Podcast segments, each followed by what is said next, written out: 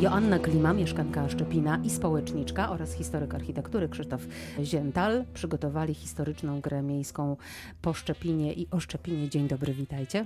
Dzień dobry. Dzień Na pierwszy rzut oka Szczepin to jest blokowisko. Jak znaleźć tam tę historię? No właśnie, blokowisko jest cudowne. My poprzez tą grę postanowiliśmy odczarować blokowisko. Ja na blokowisku się urodziłam i żyję całe życie. I Krzysztof, którego poznałam jako historyk architektury, można powiedzieć, uświadomił mi miłość do tych bloków. I stąd się narodziła właśnie ta gra. Jak się spotkaliście? Spotkaliśmy się na spacerze i trochę można powiedzieć, że ta gra jest takim y, kontynuacją tych, Tego spaceru. y, tego spaceru. Y, Ten spacer, y, ja dostałem propozycję spaceru jako historyk architektury po jakimś blokowisku. Padło na Szczepin, ale wymyśliłem sobie, że nie będzie to kolejny spacer tylko takiego no, opowiadającego przewodnika, więc muszę sobie znaleźć mieszkańca, mieszkankę i, i żebyśmy się uzupełniali. Ja właśnie jako e, opowiadając o historii, a, a, a, a mieszkający tam, żeby, żeby od razu to się konfrontowało. Czy prawda, czy nieprawda, czy się sprawdziło, czy nie. No i e, tak się złożyło, że właśnie dotarłem do Joanny, no i to faktycznie zażarło, że ta perspektywa historyka, który jest w, w papierach, w dokumentach, w, w badaniach naukowych, spotyka się z takim realnym kimś, kto... Z perspektywą mieszkańca. E, Właśnie i tak to kontynuujemy. Do tego w, tej, w tym przy, w przypadku tej gry dołożyliśmy jeszcze, jeszcze jeden aspekt, czyli pokazania twórców e, Mhm. Szczepina, bo e, szare blokowisko szarym blokowiskiem, ale a Szczepin jest przykładem blokowiska indywidualnie projektowanego. Co Krzysztof miałeś na myśli? No jest to w kontrze do takiego y, wyobrażenia, które mamy o PRL-u, że, że to były typowe projekty sztampowe, y, które możemy znaleźć w całej Polsce i tak y, właściwie jak w każdej epoce 85% architektury powstającej, czy to w baroku, czy w modernizmie, takie jest, no ale mamy ten margines indywidualnie projektowanego i tu w tym przypadku mamy Witolda i Marię y,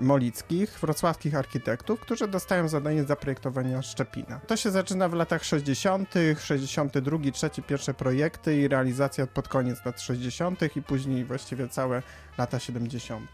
No i właśnie pod koniec lat 60. w takim bloku pierwszym zaprojektowanym na szczepienie przez Witolda Molickiego do niego wprowadzają się moi rodzice i rodzę się ja i mój brat. I właściwie okazuje się, że ten szczepień jest bardzo funkcjonalny, bardzo dobry do życia. Czy to jest to samo mieszkanie, w którym e, mieszkasz do tej pory?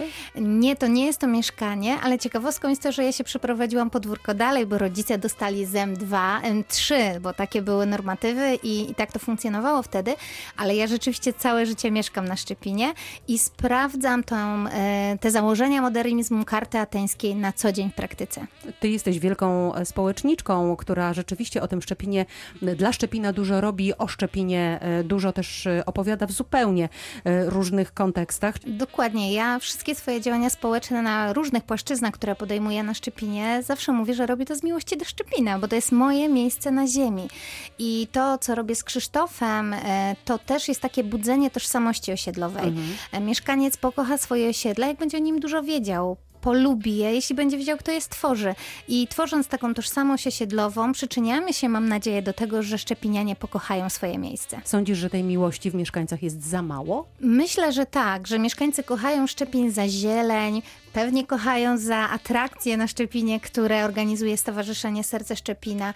E, Mieszkańcy Którego czyn- jesteś też inicjatorką. który i tak.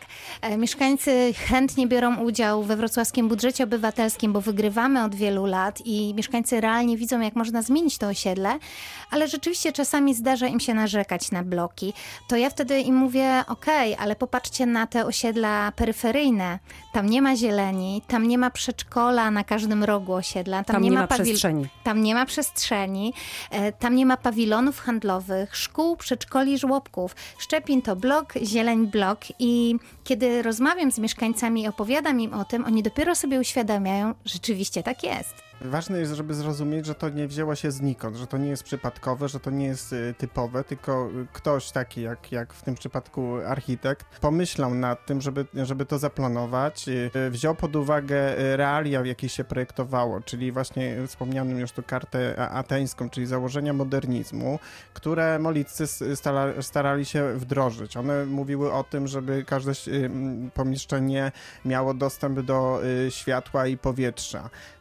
One Ono mówiło o tym, żeby y, przestrzeń wokół bloków była y, w taki dogodny sposób na y, piechotą dostępna, czyli przedszkola, żłobki, sklepy, ale też właśnie zieleń. Zieleń, która też się później e, pojawiała, też często była projektowana. Część rzeczy oczywiście się nie sprawdziło, na przykład w skali urbanistycznej i tu Szczepin jest też, można powiedzieć, ofiarą tego myślenia, czyli wielka arteria ulicy Legnickiej, mhm. właściwie autostrada w centrum, która dzisiaj nam y, bardzo doskwiera, powoduje, że, że piesi czują się zagrożeni, czy, czy, czy wręcz nawet giną w wypadkach. To się nie sprawdziło. Dzisiaj wiemy, że, że tak miasto nie powinno się przepr przepruwać y, wielką arterią, tylko trochę inaczej to y, komponować i to już jest jakby do, do, do rewizji.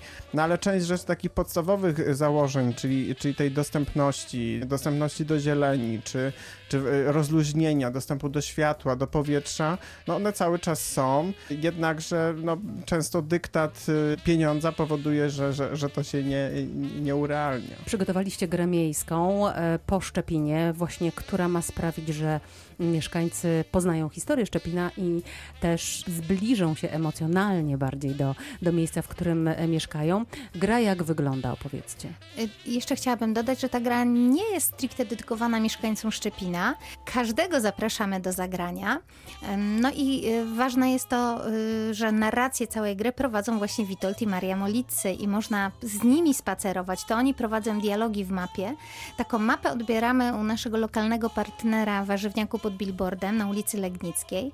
Tam y, uczestnik gry wpisuje się do pamiątkowej kroniki, tak jak to się działo w latach 70. I mieszkaniec rusza z mapą, z czytnikiem kodów QR, dlatego musi uzbroić się w telefon z internetem i aplikację z kodami i po prostu rusza, spacerując, czyta dialogi Witolda i Marii Molickich, a kiedy dochodzi do danego punktu, szczytuje kod i otwiera im się film, w którym występujemy ja i Krzysztof. Drodzy goście, zachęcamy e, dzisiaj na antenie Radia Wrocław do uczestnictwa w grze miejskiej, do pewnego e, zgromadzenia się, no a mamy czas pandemii ta gra jest specyficzna, ponieważ jesteśmy w specyficznym e, okresie.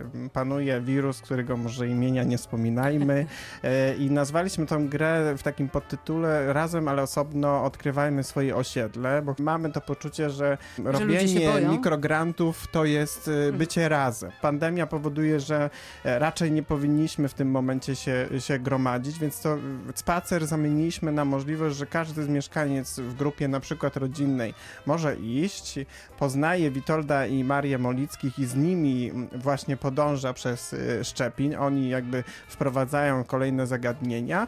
No a jeszcze poprzez właśnie kody QR y, to, to my jesteśmy z tymi uczestnikami znowu i, i snujemy tą swoją opowieść. To też nam pozwoliło, żeby y, w tym momencie to, co mamy do powiedzenia na temat Szczepina zostało utrwalone i to też jest pewna wartość tego projektu, mimo tego, że cały czas zastanawiamy się, czy będzie taki moment, moment, że będziemy mogli w tę grę w, w jakiejś większej grupie e, zagrać i, i, jednak się spotkać. No właśnie, bo gra trwa od e, sierpnia, kończy się 19 września. Jakie powodzenie? Ludzie rzeczywiście bardziej myślą o covid w tej chwili, czy, czy jednak biorą udział w tej grze? Biorą udział i co jest niesamowite, my mamy jakby trochę wgląd w to, ponieważ wpisują nam się do kroniki. Co ważne, e, cała gra kończy się w, znowu u kolejnego naszego lokalnego partnera w księgarni na Szczypie Szczepinie i tam też uczestnicy przed odbiorem nagród muszą wpisać się do kroniki, ale dokończyć już zdanie, które my zaczęliśmy i dzięki temu y, my weryfikujemy, czego oni się dowiedzieli i co im najbardziej utkwiło z gry i rzeczywiście ludzie się wpisują do kroniki, piszą przepiękne rzeczy i widać, że chodzą i spacerują. Ostatnio y, chłopcy kończyli wakacje, tacy po 12 lat z naszą grą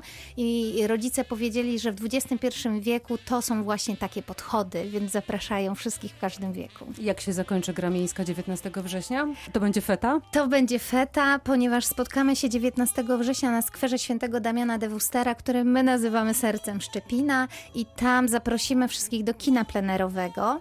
E, w trakcie tego kina plenerowego odbędzie się pokaz naszych wszystkich filmów, które składają się częściowo na grę, więc będzie to taka kompensacja całej gry miejskiej.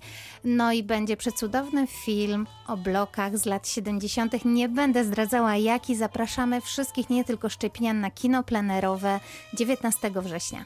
Bardzo Wam dziękuję. Krzysztof Ziętal i Joanna Klima byli e, moimi i Państwa gośćmi. Dziękuję. Dziękujemy. Dzięki.